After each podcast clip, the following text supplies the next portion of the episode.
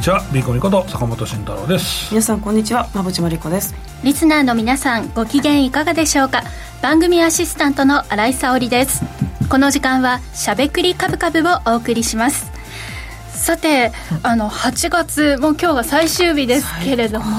夏が終わりますね。ねまだ暑いですけどね。まだ暑いですけどね。なんか暑さぶり返してきた感じがそうなんですよね。ね。蒸し暑さと。いやーなんかずっと。暑いね。ねですね、まあ、そんな暑い中8月末そして9月からさまざまな値上げがありそうですね。話題いろいろと目にするんですが私もずっと試してみたいなと思っていた化粧品が3割以上値上げをするということでおー3割以上なんですよ。以上一発で。だったということで買っておきました、かそれは買っちゃいますね。はい。先回りして。今ね。あ輸入品なので、まあ、特にこれまで耐えていたのかなみたいなこともね,、ね。思いながら。いや日本からぼったくってたんじゃねえかとか言っていやねどうなんでしょうかね。ただこれはどこのって言わないから何でも言えるよねみたいな話 でい。やいやいやいや。でも本当にまあそういったものがいろいろあるなというところで、うん。あとまあちょっとこれはかんちょっと毛色が違うみたいですけれども、自動車保険料も2.5からあー3%値上げということでこれはコロナ禍前のコロナ禍以前の水準にまあ戻るという形あのね、交通量がさ増えたからそれも事故増えたんだろうな多分、まあその、まあ、総合不調っていうかみみんなで払いましょうみたいな感じだから、まあ、あの任意の保険もね、まあ、人の流れが復活すると、まあね、自動的にこういうことになっていくのかなというのがその値上げ、あとは、まあ、神奈川私ずっと住んでいるのであの身近なところで言うとあのハットサブレーですとか。あハットサブレ値上げ。はい、だそうであの、ただ大きさなどは変えないということで、はい、いつもねうん。ポテトチップス袋開けて中が悲しいという話してますけども、はい、大きさ変えずに少しの値上げだったらまだねね。あのいいかなという感じが個人的にはするんですがあと10月からにはなるんですが、お土産などでも人気のねシウマイで有名な崎陽軒も平均3.6%の値上げということで、わーあとねね。そうなんですよ、3.6%というと大きいなという感じがしますけれども、ただ10円、20円、まあ、多くてもお弁当で50円くらいの値上げとのことで、ね、資源高が続く中でこれで済んでいるこれで済むというのがねすごい企業努力努力だなというふうに感じました。いやちょっと値上げのニュースはあの消費者としてはすごく辛いなというものがありますけれどもただ評価できるんですよね。そうですね。株式市場でまあ、はもしかして評価してる、も値上げする会社は上がりますみたいな、そうなんですよね、まあやっぱりでも利益、えーがやっぱ全てだと思うから、はい。株価の動きにはね、まあ、全てってほぼだと思うから、うん、まあでも利上げ値値上げできるぐらいそのやっぱ競争力が高いってことなんだろうねとりあえずね、まあ、ブランド力があるところは、ね値上げを、ね、しやすいというのもあるかもしれません、ね。あとはもう原材料と直結しちゃってるところは意外としょうがないねって思ってくれるところあるよね。だから価格とかさ、うん。もうあのね、お菓子などでも包装用品パッケージなどでもねお金かなりかかってるんだろうなというのがすごく分かりますからね見ていても、あとはガソリンか。はい、物流に反映しますし、ね、どうしようもないのは分かるんだけど。200円突破していたり突破してこの前入れたら安いところ入れても198円で満タンで1万1000円ぐらいだったからうわーと思って。意外とやばいですね。だから地方の方が特に車で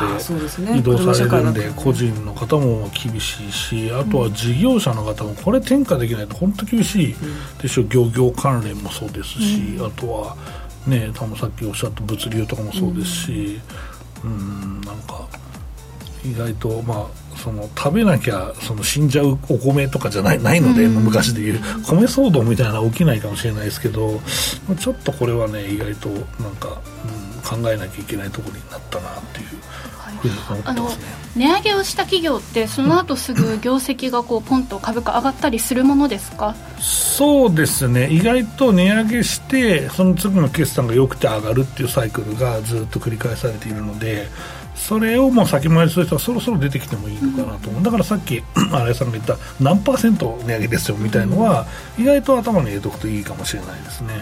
だからまあね全然ちょっと話はそのインフレとかの値上げじゃないけど、まあ、この番組でもお話ししているふるさと納税のサイトのチェンジとかは、あの5%か10%の手数料上げるわけだからそりゃそりゃ儲かるよねみたいなのがあるのでやっぱその値上げとその業績の顕在化した時まあふるさと納税はいやあの12月にむっちゃ儲かるんでまだ出てないですけど、まあ、その辺をね、えーまあ、食品とかとすぐ出てくるので、まあ、チェックしておくといいんじゃないかなと思いますね。値上げ率注目していきたいなと思います。さてこの番組はラジオでの放送に加えて YouTube ライブでも同時配信をしています。ラジオ日経のしゃべくりカブカブの番組サイトからご覧いただけますのでぜひアクセスしてみてくださいまた坂本さんや馬淵さんへのご質問やメッセージなど皆さんからの YouTube へのコメントもお待ちしています。しゃべくりカブカブ番組 YouTube チャンネルへの登録も合わせてよろしくお願いします。それでは番組を進めていきましょう。この番組は岡三証券の提供ファンディーノの制作協力でお送りします。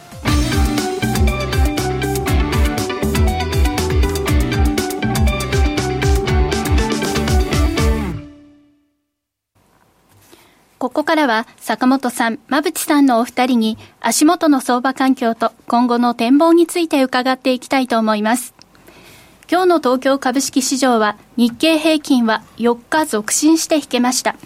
前の日のアメリカ市場では発表のあった8月の ADP 民間雇用者数が予想を下回ったことや2023年4月から6月期の GDP が下方修正されたことで FRB の追加利上げに対する警戒感が後退し株価指数はしっかりした展開となりました。日本市場でもこの流れを受けてリスクオンの地合いとなりアドバンテストや東京エレクトロンソニーなどの半導体ハイテク株が買われて指数を押し上げました。また取引時間中に発表のあった中国の8月の製造業 PMI が好調だったこともさらなる買いを誘ったようですがこのあたりの背景なども含めてお話しいただきます。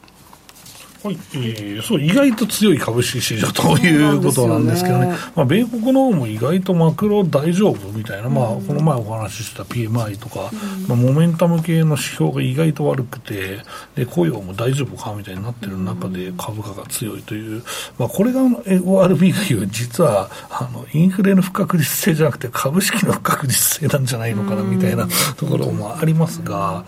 まあそうですね。月末ですのでね、えーとまあ、先ほどお話しましたけど、まあえーと、ジャクソンホールもありましたがね、そこの話ですとか、あとは、えー、このね、マクロ指標の話をしながらですね、えー、ちょっと、えー、米国の状況を見ていきたいと思います。えー、山口さんお願いします。はい。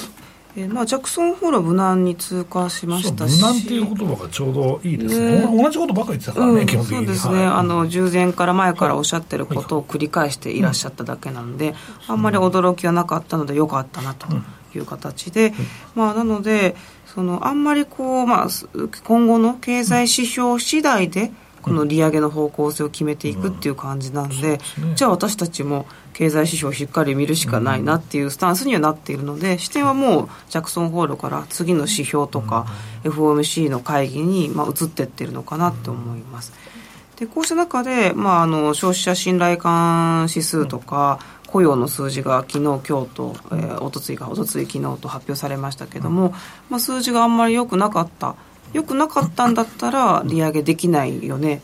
なんだったら株高っていうサイクルに今入っているので、うん。はい、株が強いっていう今状況ですよね。うん、なるほどね、うんでまあ、あの日本もねこれのおかげでというか、うん、あの新興市場もかなりちょっと今日強い動きでしたけどアメリカの債券の利回りが低下すると、株が強いと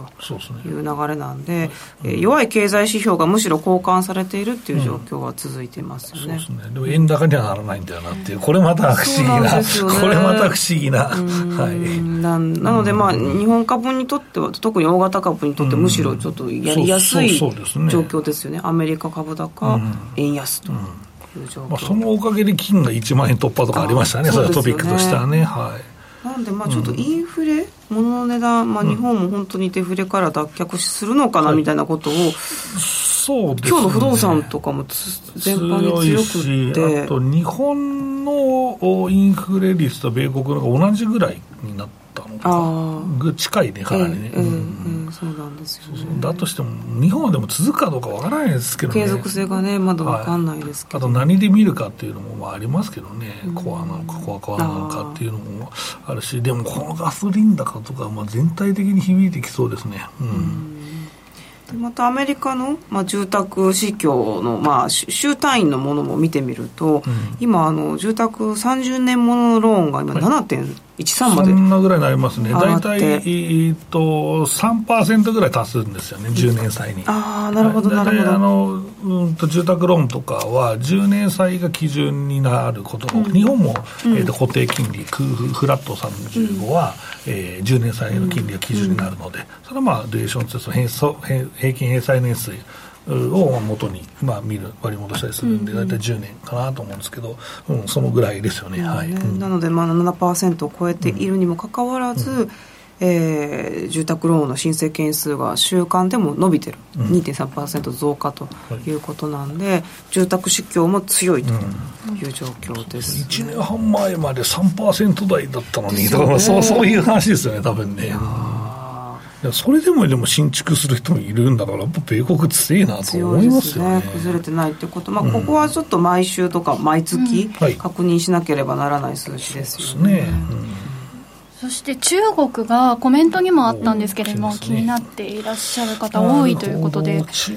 国はそうねとりあえずうんまあハードランディングはしないよねっていうか、まあ、いきなり破綻ですっていう話で、ね、今日からなんかあの日本でバブル崩壊しましたみたいな宣言なんかあるわけもなくですね、うんまあ、連鎖的なものになっていくし、まあ、どこかになると公的資金を突っ込むしっていう流れで、まあ、日本型のその、まあ、ゆっくりとしたソフトランディングを、まあ、していくものだと、まあ、僕は思っているんですけど、うん、やっそこかな、やっぱりそれそれをする意味って中国、意外とあると思うんですよね、もう経済成長ある程度してしまっているので、だからそのまま10年とか15年失われた丸々年とかやったとしても、まあ、成長率が2%とかだったら、まあ、実際最終的には成長してるわけだし、まあ、格差も昔ほどはなくなって格差というか、まあ、低賃金だった人たちがもう底上げされているので、だからまあ国としては別に後ろ上げた丸々をやったとしても意外と問題ないかもなと僕は思っているので、まあ、過去にそれをやるよりですね、うん、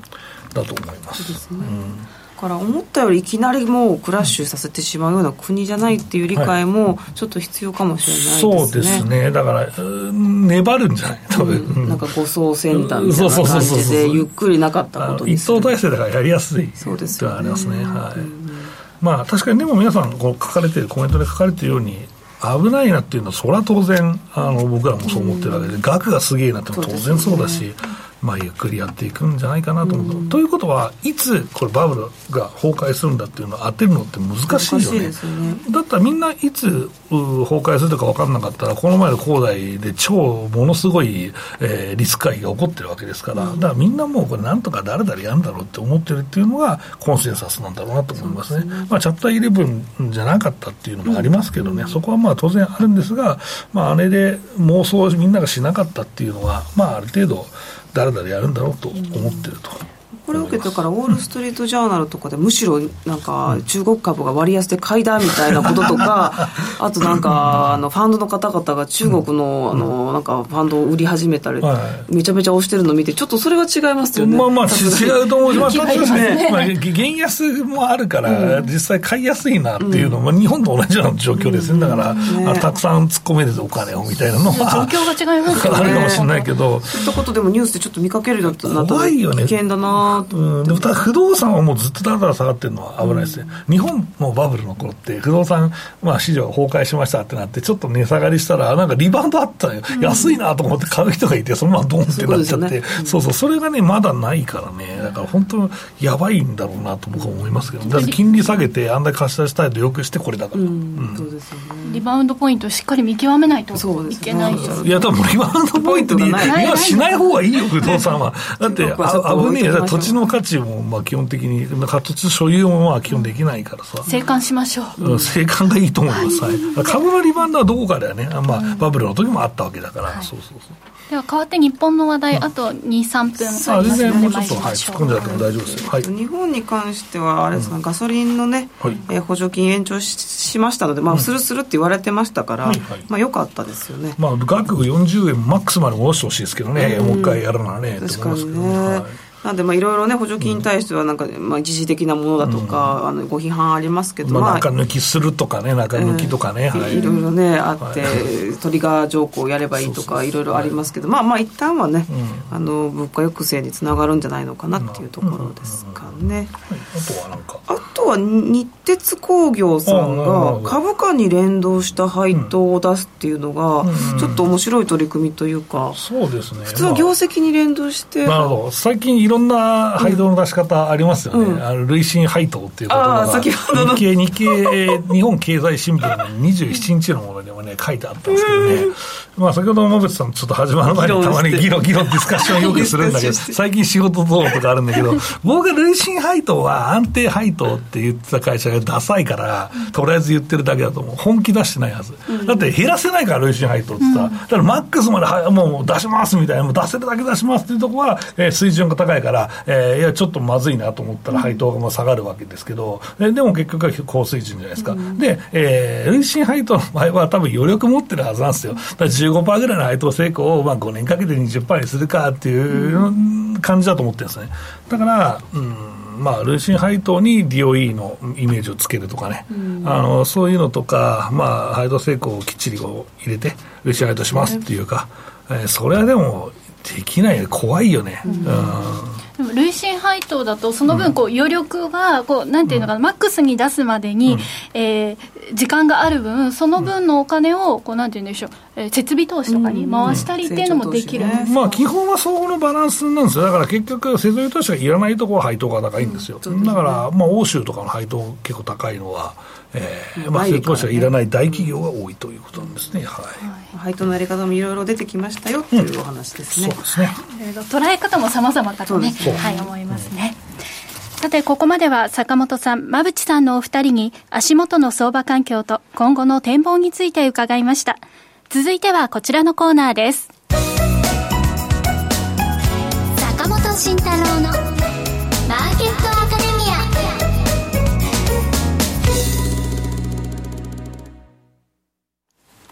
このコーナーでは投資をぐっと有利に株価指数 CFD の活用などを含めて投資のポイントについて坂本さんに教えていただきます。さあ戻してきちゃいましたという表現になりますけれども、このコーナーでは、そうそうね、はい。まあ、まあ、でも実際のところ、まあ、うん、まあ、利確するまでもうちょっとね、えーまあ、上も下もあるんで、はい、まあ、一応利益は出ている状況でというところなので、うん、まあ、それはそれでいいかなとは思ってるんですけど、だからまあ当然これ、ショート一辺倒はやっぱりよくなくて、個別はやっぱり買ってほしいなと僕は思ってますね、やっぱり今回の決算で終わりやすいだなと思うもの、えー、ネガティブな反応が大きすぎて安いだろう、これはと思うものたくさんありますから、えーとまあ、その辺を買うか、あとは高業績のものを買うかっていうところで、えー、個別銘柄に関しては全然あの、特にプライムの銘柄は、あのポジティブですね。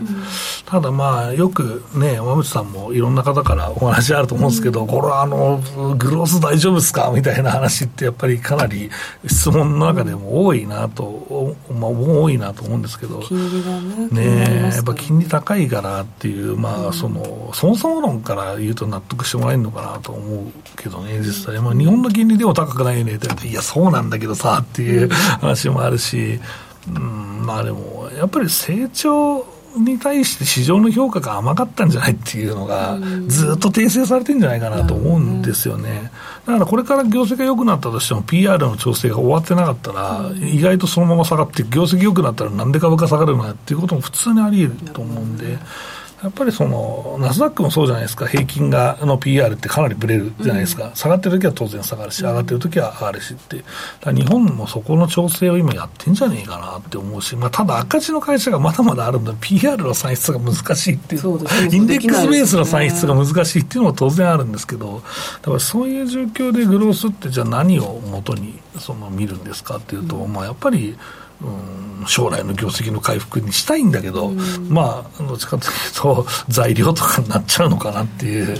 うん、まあしてかみたいなすごくね息長くね上がっていくものもあるんですけどなかなかグロス難しいなと思います。まあでも馬渕さんの本に書いてあるその赤字からその黒字に転換するっていうのは一つのきっかけだと思うのでその辺は意外といいかなと思ったりあとはテーマかな。グロースの中でもやっぱりインバウンドとかアフターコロナの銘柄はまあ分かりやすくて、うん、まあ、ちゃんと業績データ上がったのもありますから、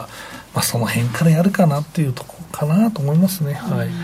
今、インバウンドの、ね、というワード出てきたので、お聞きしたいんですけれども、ちょっと今ね、中国の、まあ、いろんな心情もあって、インバウンド市況、どうなのかなっていうのが気になるところなんですけれども、このインバウンド市況への見方って、この今の流れで変わってきますか？それは、えっとね、簡単に言うと、えーと、今って中国の方ってほぼ、まあ、入ってきてないわけじゃないですか、はい、まあ、一部の人しか、うん、それでこれだけのインバウンド客が回復してるわけだ。から、それ続くだけでもある程度の業績は担保できるかなと思います。でそれで中国の方が帰ってきての業績まで織り込んでいる株価だったらだめだよねっていう話になるので、うん、インバウンド意外と大丈夫なんじゃないって僕は思いますけどね。うん、あの中国の方の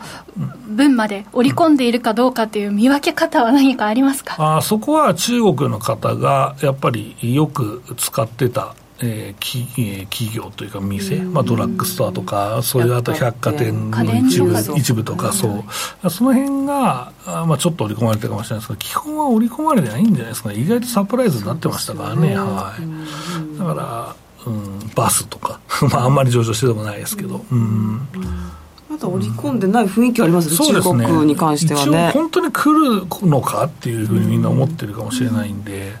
うん、意外と。でもいずれ来ますよね。いずれ来ます。10月から本格化みたいな話もあったし、この前ちょっと成田の近くに行ったので、はい、まあその時に。まあ、見てきても、うん、まだかなとか、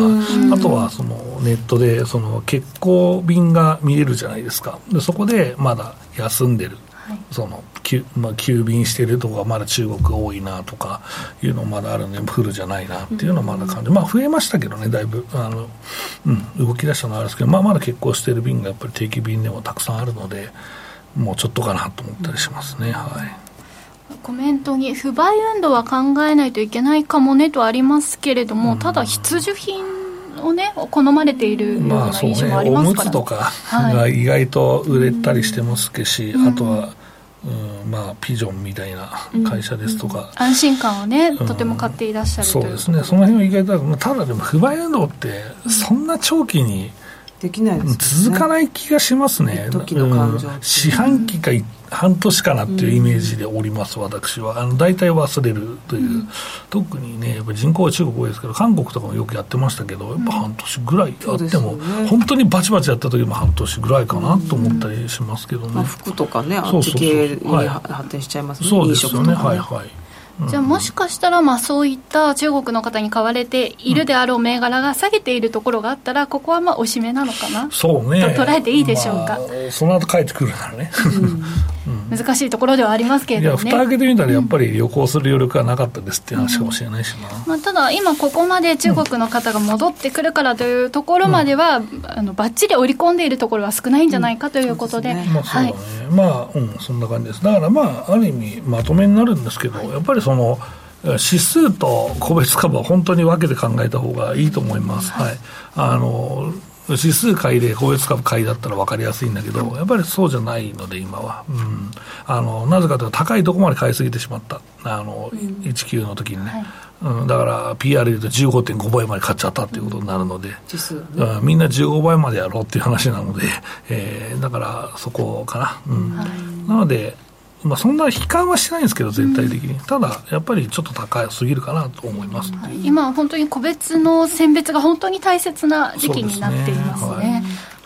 では資料どこか触れておいた方がいいところありますでしょうか、そうですね。資料はとりあえず、まあ、ロングショートはまだできないし、はい、外国人投資家がえー、と3ページかな、まあ、意外と現物株の利越しがでっかく見えたので、これが中国人なの、中国マネーなんだよって考えると、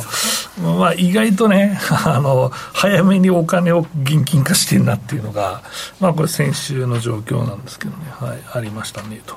えー、いうことですね。はい。で、えー、っと、あとは、そうですね、うん、他は意外と、ポイントとしてはもう大体お話はしているんで、うん、えー、資料を使ってはまあこの辺までかなとは思いますけど。今日の不動産の動きがなるほどね、やっぱ気になるんですいやなりますね、うん、何なんですか？この今日のなんか強さ、まあ、循環物色だけではないと思うんですけど、日本のインフレでもないと思うし、インフレでない、うんまあ、金利が上がるとはマイナスのはずじゃない、そうそうそうそうそうそう上がってますよね。だから、まあ、僕はまあまだ循環物色の一角なのか、なんか割安感があるところの物色、うん、バフェットさんみたいな人が買ってるのかみたいなところが、えー、あると思うんですけどね。はい。まあ、でもちょっとあのほら住宅ローンの金利が3個上げるみたいな、うん、あはいはいはいあれはでも、マイナスじゃない、あれはマイナスですよ。だって結局は、まあ、金利は少しずつも上げる。うん、うん、まあ、その自由金利ですか、うん、自由に上げていく部分はあると思うんですけど、うん。不動産が上がる、なんかまあインフレ時代に入るのかみたいな感じでしたもんね、今日の雰囲気としてはね。そうですね、まあまあ、続くかどうかは分かんないですけど、ね、でも、馬渕さん言うように、不動産を買うっていうことは、うん本当にインフレが近い時じゃないとやらなくないですか？だって金利これから上がるしとか。手前でだから買おうと思ってるってことみたいな。であとなんかコラムとか見たらタワーマンション中国人が投げ売りしてくるぞとか書いてある、ね、そんな時に買うかっていう話だし。まあでも逆にまあ本当に循環物色の流れ、うん、日本の循環物色の流れだとすると、うんあの商社が見直しがいがあったじゃないですか、あれはバウェットさんが本尊の指定戦なのかわからないですけど、あのまあ、コンクールマリとディスカウントをされていて、まあ、商社っていろんなこの部門が、えー、あって、まあそ、あんまり商社体系の会社って世界にないんですけど、うん、まあ、あの日本特有の。でいろんなことやってて、何やってる会社かよくわからんと、うん、えー、なので、それの一番安いものに PR 合わされて、資源だねと、だから一桁だねと、うん、グローバルで一桁や後半やで資源はみたいな目線だったけど、いやでもこの、まあ、会社というか、そのグループ力とか、うん、あとはその稼ぐ力を考えると、えー、素晴らしいねってなって、見直しがいがあったんですけど、不動産会社もそうなるかもしれないですね、そこがよくある、それは母価が安い不動産をたくさん持っておりますとか、うん、まあいう話なんですけど幅広いですからね、うん、まあでも、ドメでいいのかっていう話もありますけどね、実際、うん、その実際ある意味その、日本だけの商売じゃないですか、どっちかというと、まあ、昔みたいにあの三菱地所がアメリカのビルを買いましたみたいな話はそこまでまあないわけなので、まあ、その日本の中のその同盟の商売でいいんですかっていうのはありますけどね、うん、それはまあ全ての投資でもそうだと思います、あのグロースが上がらないのは同盟だからですよ、日本国内の仕事ばっかりやってるからですよ、うん、だから、まあ、こんな高い PR つける必要ないと、日本の成長を考えるとっていうのがあると思う。だから、その、同じようなサービスをやって、そこで潰し合ってますって言いながら、これは成長株買えないよねっていうのがあるんで、はい、と思って言う尺がなかったけど言えてよかったな。まあ、グロスが弱いなと思ってる理由って意外とそこなんですよ。うん。だから、まあ、今日はどっちかというと、指数の話というのは、まあ、手口、手口というか、まあ、えー、っと、まあ、需給の話しかしなかったですけど、でも、えー、まあ、指数は売りで、えー、今売りで、はい、あの株は買いというまあ話が今日はちゃんとできたからよかったなと思いますけどね。はい。より一層個別株選別皆さんね力を入れていただければと思います。まあ CFD に CFD というかまあクリックに関しては、はい、えっ、と大阪にお住まいの人はあのあれですね。今週末、はい、あの投資戦略なんだっけ？資産運エキスポだっけ、ね、あと馬内さんが講演されると思うんですけど、はい、行きますので大阪。はいあの岡さんオンラインブースもあるみたいなので、はい、遊び行こうかなと思います、僕も12時ぐらいに自分のブースにいると思うんで、はい、ぜひ。ぜひお待ちしてます。はい。ではこれ番組後半でもねお知らせを改めてさせていただきます、うん、以上坂本慎太郎のマーケットアカデミアでした。クリック株365を始めるなら岡さんオンライン。クリック株365は日経225やニューヨークダウ、ナスダック100といった世界の代表的な株価指数だけではなく、金や原油などの ETF を数千円の少額からほぼ24時間、日本の祝日でも取引できる注目の金融商品です。岡さんオンラインでは新たにクリック株365講座を開設されたお客様を対象に最大5万円のキャッシュバックを実施中です。業界屈指の格安手数料、使いやすい豊富な取引ツール、プロの投資情報を無料でご用意し、皆様をお待ちしています。初心者セミナーも随時開催中です。詳細は番組ウェブサイトのバナーから。岡三オンラインは、岡三証券株式会社の事業部門の一つです。当社が取り扱う商品等には、価格変動等により、元本損失、元本超過損が生じる恐れがあります。投資にあたっては、契約締結前交付書面等を必ずお読みください。金融商品取引業者関東財務局長金賞第53号岡三証券株式会社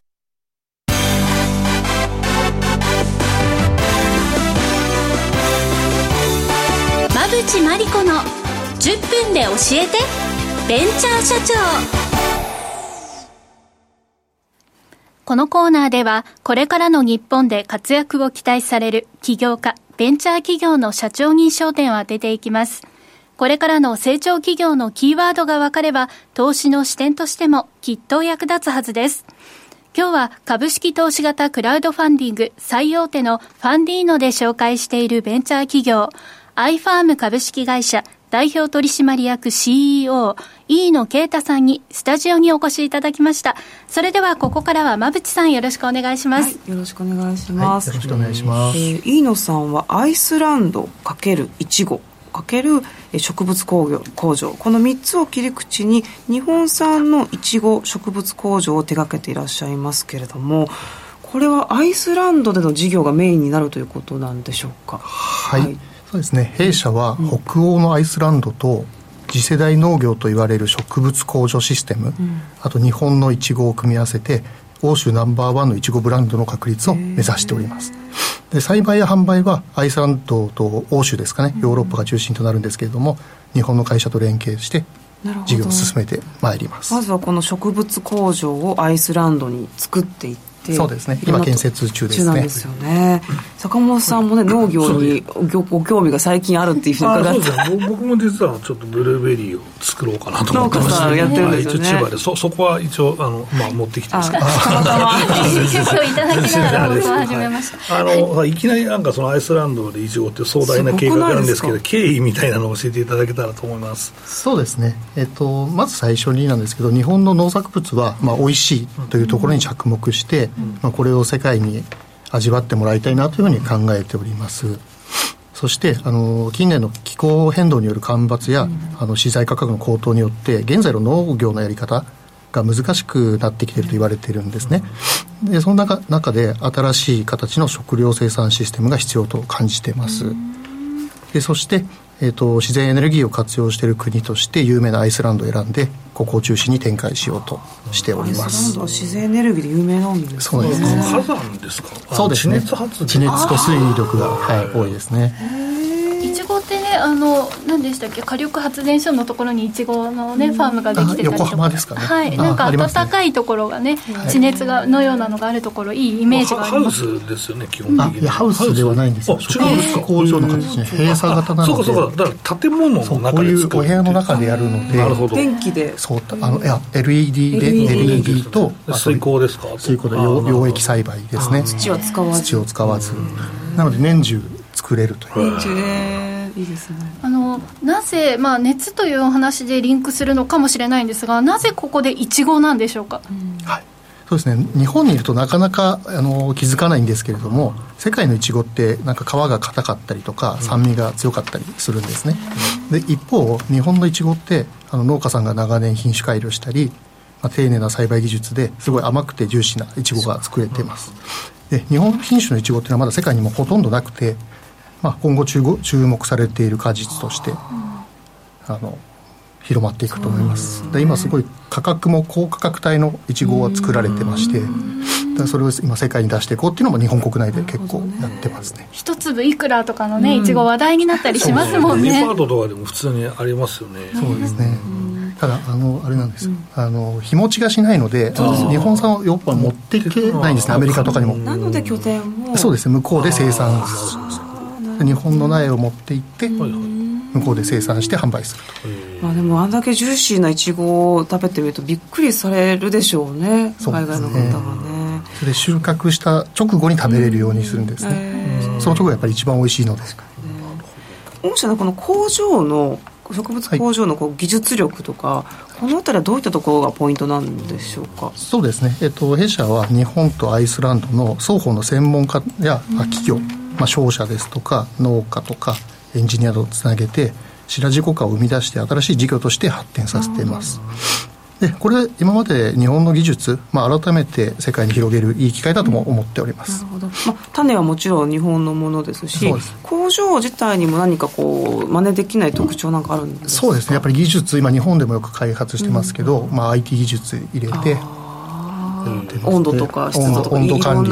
そうですね。CO2 管理ですとか溶液管理ですとかもうシステム管理ですね農業も、うん、そのシステム管理は日本が進んでるんですそうですね。日本結構進んでますね、まあ、世界でも今どんどんいろんなところが研究しておりますけど、いちご結構その農薬使うっていうんですけどやっぱ建物の中でやると結構少なくできちゃうもんなんですか？そうですね。あの水とか土を使わない分、うん、まあ、ほとんどの農薬は使わない。なるほど。えそれいいちご農薬ではいちごめちゃめちゃ使うんですよね路地とかだったら。あとはもう本当に閉鎖型なので、うん、あの外からの害虫があまり入ってこないんですね,、だからそういったのがあの起きにくくて、うん、農薬もほぼ使わないでできると。で実際にこうアイスランドに拠点を置かれるわけなんですがこのまあ地理的なあの魅力というかここになぜ注目されたんですか？そうですね。もう日本とはもう真逆と言ってもあれなんですけどやっぱり寒い国ではあるんですけれども、うん、あの自然エネルギーを利用している、まあ、アイスランドで、うん、電力のほぼ100%が自然エネルギーで賄われてるんですね。す。ごい。そう。で日本と比べて電力要求が安定していて約3分の1程度と非常に安い特徴がございます、で一般的には膨大にかかるんですねあの植物工場の電力が。そ,、ね、でそこを大幅に下げられるためあの、まあ、ランニングコストを下げて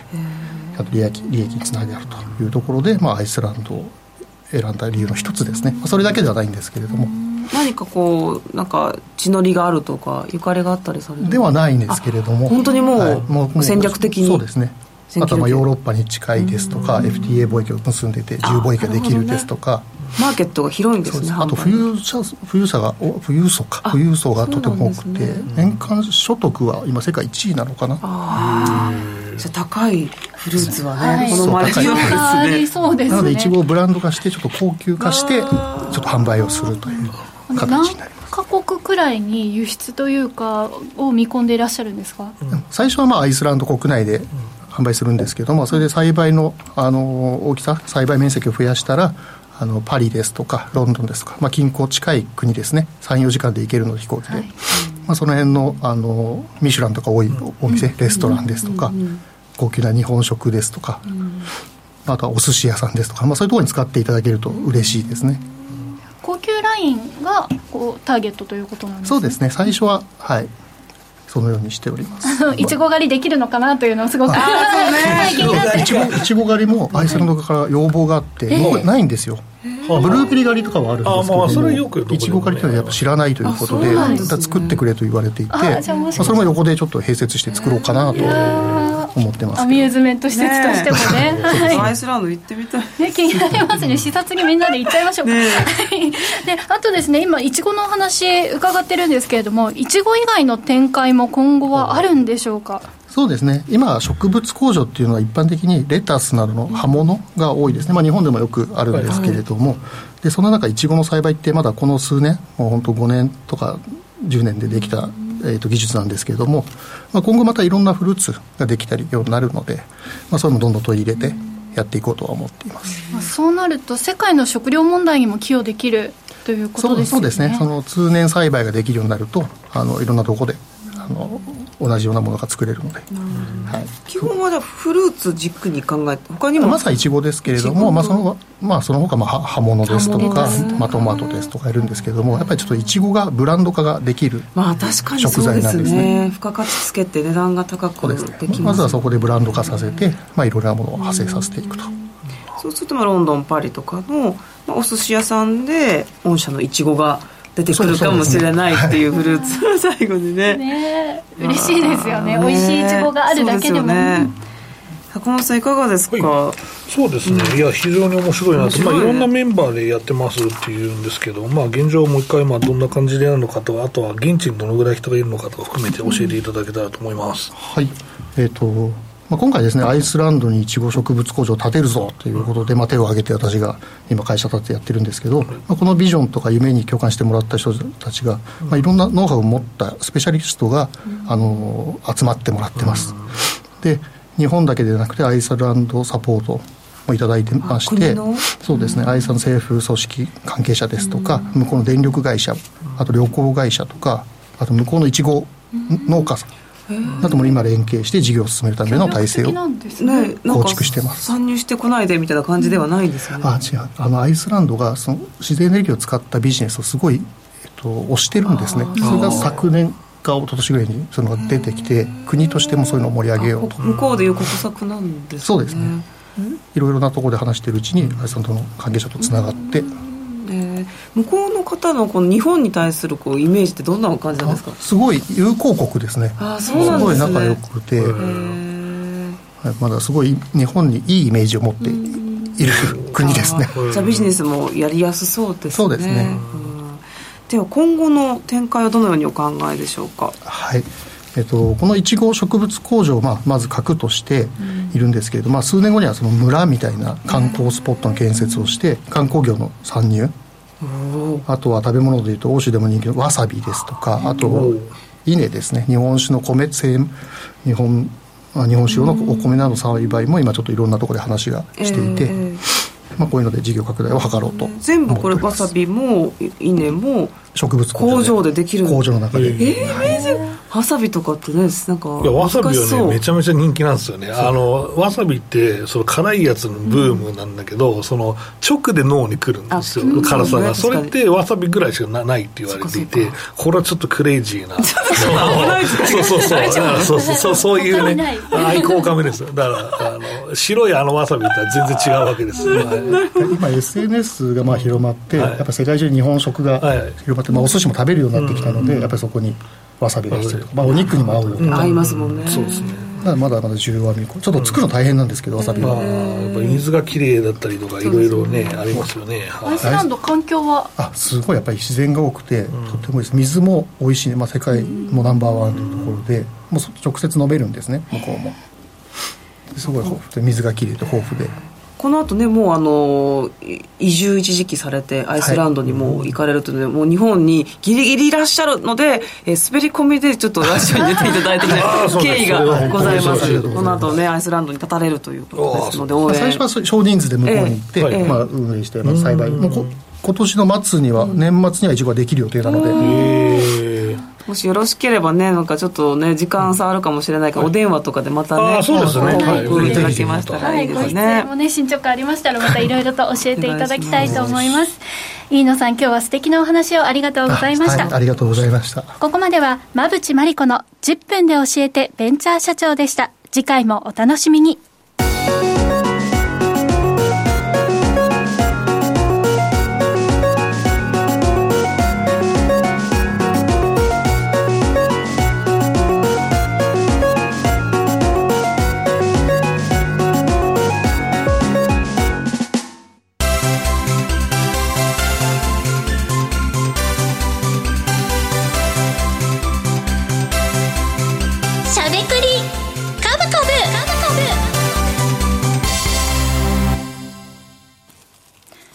からは坂本さん、馬淵さんのお二人に株式投資の肝となる銘柄選別のポイントや注目セクターについてしゃべくっていただきます。しゃべくり株株のコーナーを。だいぶ今日しゃべくっちゃったけどな。だいぶ前半からね、ねたくさんお話しいただいておりますけれども。ねさあこんな試合の中で、えー、注目セクターについて、はい、注目ポイントを教えていただきます、では坂本さんからお願いします、コメントも自動車関係大丈夫ですか？ってああ大丈夫っすよ。はい。あの全然大丈夫でしょう、うんうん、あのまあ、ただ車はどうせ乗らなきゃいけない人は乗らなきゃいけないし、まあ、ただハイブリッドの比率が高くなるとか、うん、あら燃費悪い車が売れないとか、あらスバルとか意外と厳しかったりとかいう話もありますけど、まあ、だから EV の会社が儲かったりとかするんだけど、まあ、そもそも車が売れれば儲かる会社があるんですわっていう話をしようか、だからよくある自動車メーカー、自動車部品会社などなどの話、などなどの方の話をしようかなと思ってます。などなど気になりますね。はい。はい。では、自動車部品メーカー、自動車メーカーなどなどの話ということです。では、馬淵さん、お願いします。はい、私も、あの、自動車関連の、などなどの、ちょっと、などの先かもしれないんですけど、関連で、以前ご紹介して、あの PBR1 倍割れの是正にすごく積極的な企業がやっぱりしばらく経っても、えー、すごくいいので改めてご紹介したいと思います、はい、今日もお二人は打ち合わせをされたんですか？しないです。もうしないしない互いにもう。最近忙しいからメールメールもしてねなんかねリンクすることがとても多くてお二人の銘柄光栄な感じ光栄な感じですよ、というとやはりこうリスナーの皆さん番組としてはここに注目しておくといいのかというのがね明確に分かりやすくてとてもありがたいんですけれども、今日はお二人とも自動車メーカー自動車部品メーカーなどなどそしてその先のお話 などをねしていただけるということで坂本さん馬淵さんお二人の気になる注目銘柄はこの後の YouTube 限定配信で解説をいただきます。以上しゃべくりカブカブでした。時刻は午後5時15分を回っています。し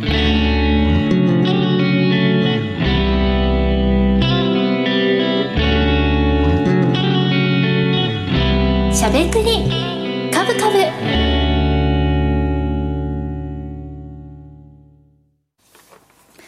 この番組は、岡三証券の提供、ファンディーノの制作協力でお送りしました。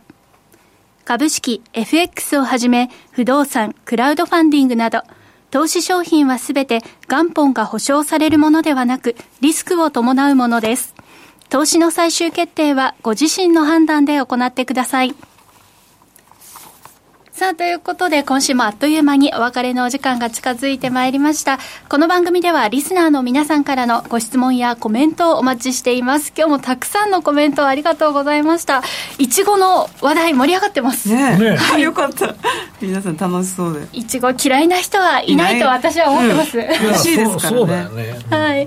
みんな大好きですからね、こうやって日本の美味しいいちごが広がっていくと嬉しいな、なんて思います。韓国で食べたいちごが美味しかったですってコメントあるけど、日本のじゃねえから分かんねえかんねちょっとね、はい、そのあたりも日本の種類あの品種をね大切にして守っていきたいなというのもありますけれども。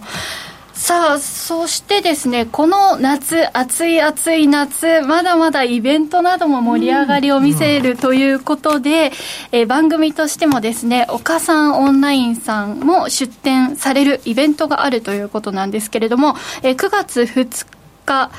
えー、資産運用エキスポ、大阪の資産運用エキスポ、そして、えー、9月8日、次の週ですね、は、えー、名古屋で名称 IR エキスポ2023が開催されるということで、こちら、どちらも馬淵さんが講演されるんですよね。はい、えっと、来週、えー、今週か、今週の2日土曜日と、えー、9月8日の金曜日、えー、大阪、名古屋と伺いますので、ぜひぜひお近くの方、遊びに来ていただくと、ブースもね、いっぱいありますし、僕のブースもね、出てます大阪ですか？大阪大阪の方、はい、ぜひぜひ。ぜひ